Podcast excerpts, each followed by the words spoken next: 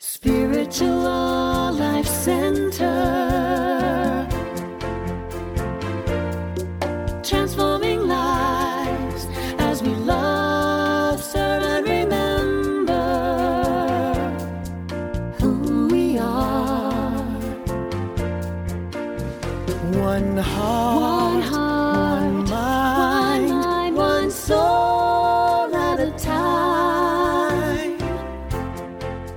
greet you in the name of all that is good, all that is sacred, and in the warm and loving energy of this community, Spiritual Life Center.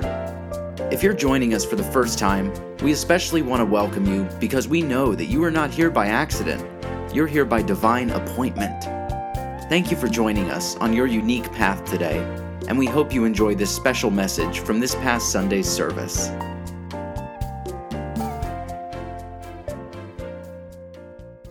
Last week, we were singing a very upbeat song in here, and I looked over at Reverend James and I said, Did Jesus actually tell us to be happy? And he looked at me and laughed. And so, of course, I had to go look it up. And according to the internet, which of course we know right is true, um, there are 231 references to happy in the Holy Bible. That's Old and New Testaments. But when you really do a little bit more research, and I didn't spend a lot of time on this, but um, not all of those references use the word happy. Some of it is blessed, some of it is other words, other synonyms. And one of the articles I came across said that there actually is not a, a, an English, word in English that is a direct translation for what they were trying to say in, the, in those older writings. Our theme this week is joy and love, and that was running through my head, of course, all week. And I thought a lot about the difference between joy and happiness. Now, I know that sounds like hair splitting, and I do a lot of that uh, hair splitting. It's like more than one person has suggested that I would make a good lawyer. I don't think it was a compliment. anyway, an exercise in hair splitting can be very helpful if we want to raise our consciousness because that hair splitting is a way for us to discover what we really think about something. It helps us to uncover a deep belief. We can only change a belief or a thought if we're aware of it, right? And our thinking can only change from a point of awareness. So we cannot address something until we can see it or know it. So, happiness or joy? I tend to think of happiness as the inside, uh, the outside in process. I feel happy if things are, go, are going well. I feel unhappy if they don't go well or not going the way I want them to, or if I don't get my way. When that happens, what do we do? We go in search of happiness. We engage in retail therapy, or we find other ways to soothe ourselves from the outside. And of course, we live in a culture that seems to think we're supposed to be happy all the time. I cannot tell you how many people in my life have walked by me and they will tell me to smile. I am not unhappy. I am probably in deep thought about what Mary Poppins does on a very windy day. and I suspect this is true for most of us. Maybe not the Mary Poppins thing, but the part about we're just being ourselves when we're in our world and we're doing our thing. And this requirement can, to be happy can really throw us off. You know, somebody walks by and says, smile. And I'm like, I'm happy, okay? I don't need to be smiling.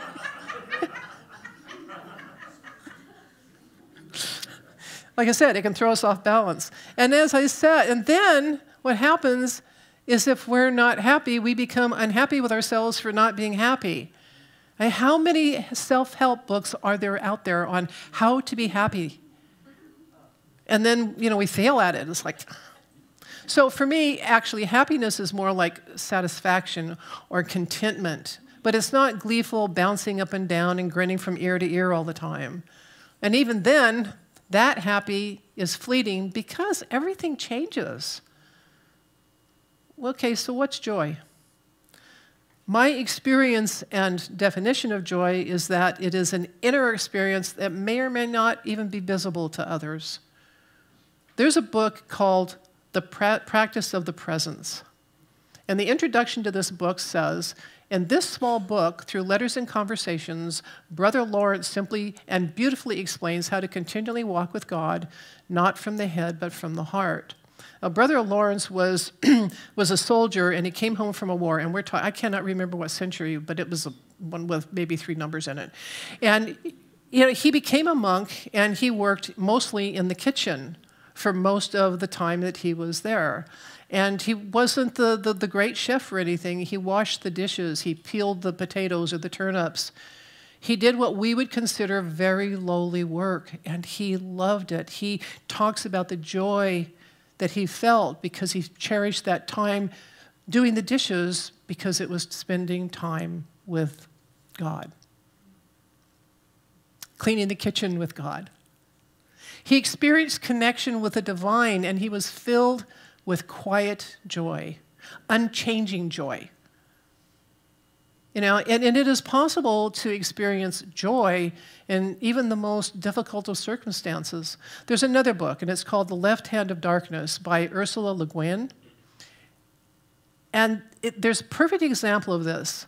Now, she was a Taoist, and honestly, there are parts of that book that I still don't understand because, because of the concepts that she puts out in her stories. But there are two aspects of that book that stay with me, and I think about them often. At one point in the story, these two strangers, well, the, the whole story is these two strangers come together and they have to, they go and embark on a journey in order to save both of their lives. And they have to go across a frozen tundra, and it is extremely dangerous. And on a bright day, one of them falls into a hole in the snow. And of course, the other person pulls him out. But the reason he fell into, this, into the hole is because there was so much light, there were no shadows, and it was all light, and he couldn't tell the difference between the snow and the hole. Too much light is just as dangerous as not enough light. Without contrast, you can't tell where you are. We need contrast in our lives. Shadow's important. And then the other part is the narrator describes how horrendously difficult the days of walking across this ice were. The cold, the hunger, the feeling lost, the not knowing if they were going to make it. But he says, there are those moments of joy, sitting in the tent at night, cleaning the gear, fixing the little food they had, eating together in silence. That internal joy.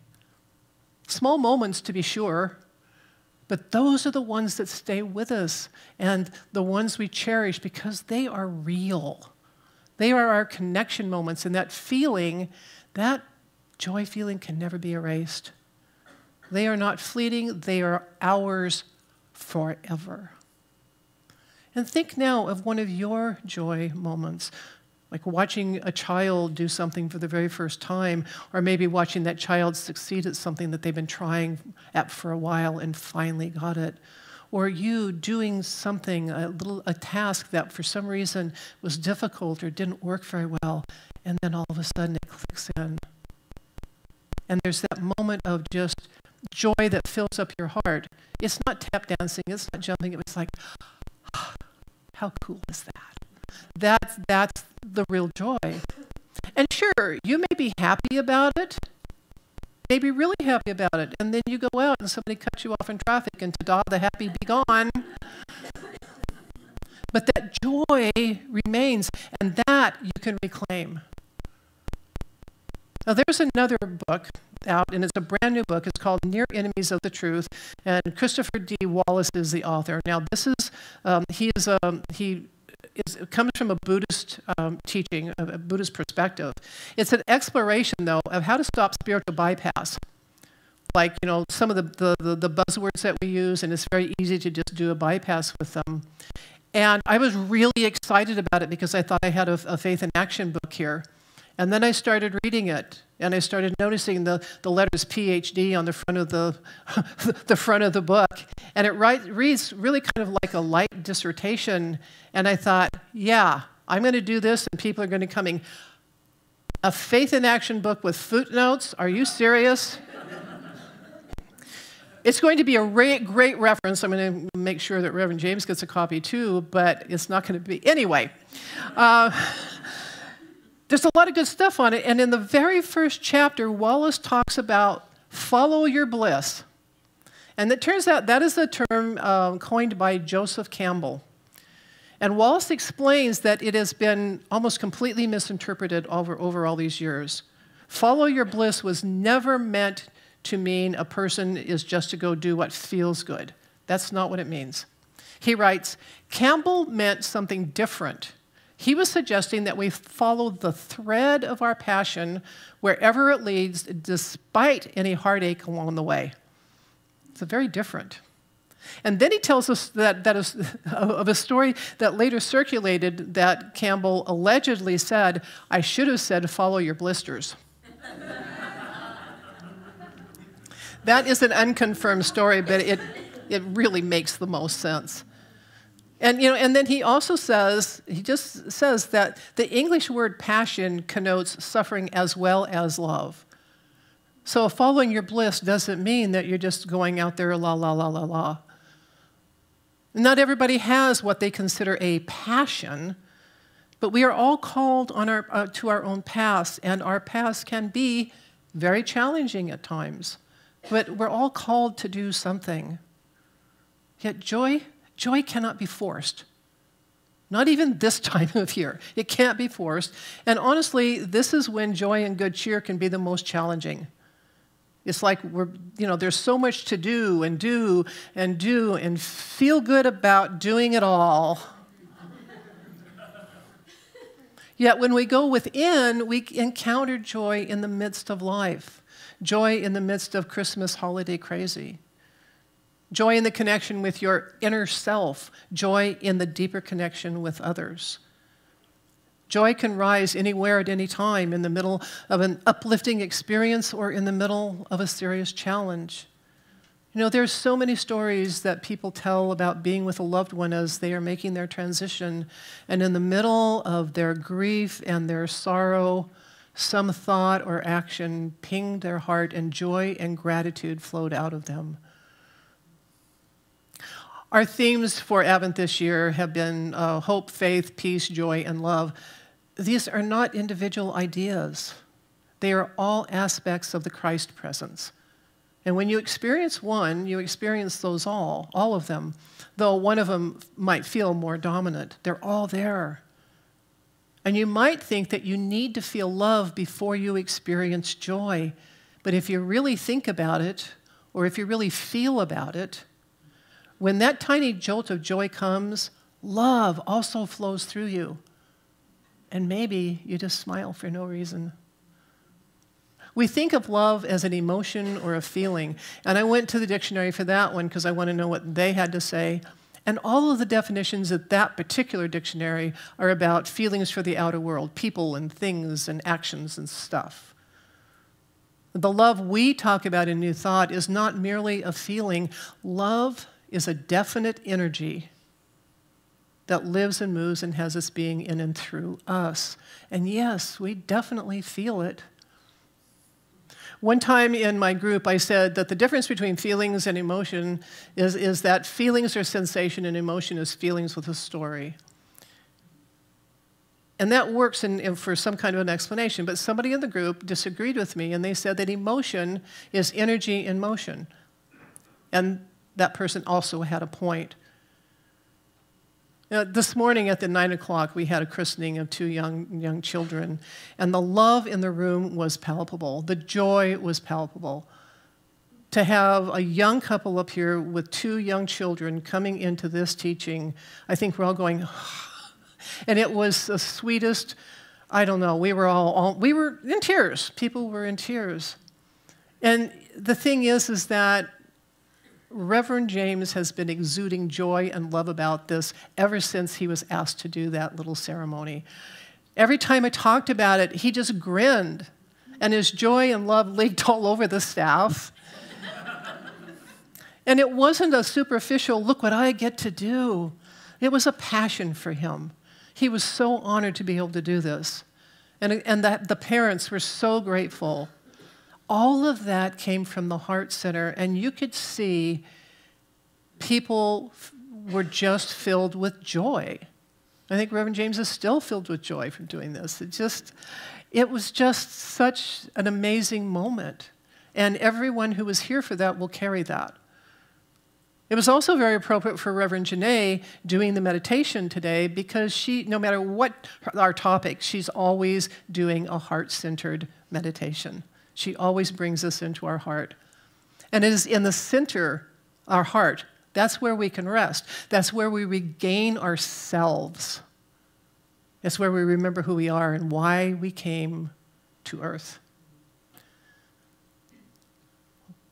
And there's a quote by an N.T. Wright. I have no idea who that is, but this really caught me.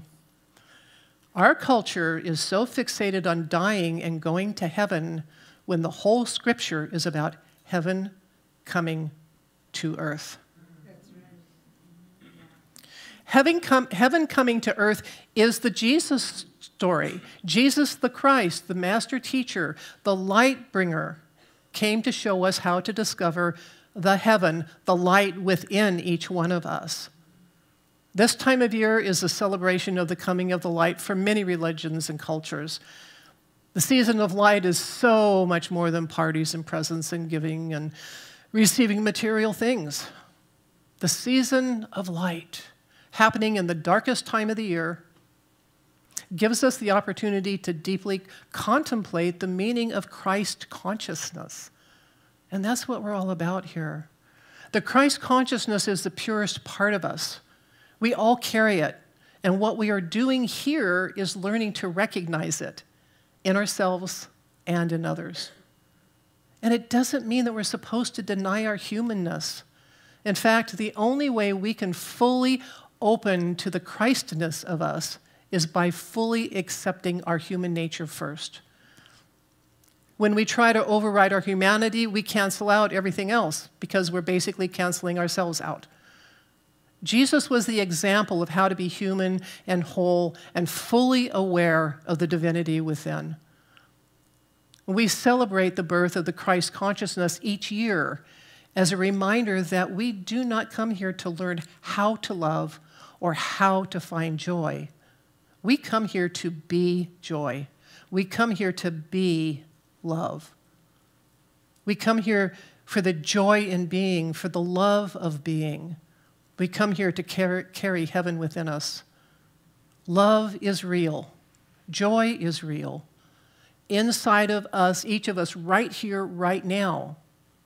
And that is the real reason for this season.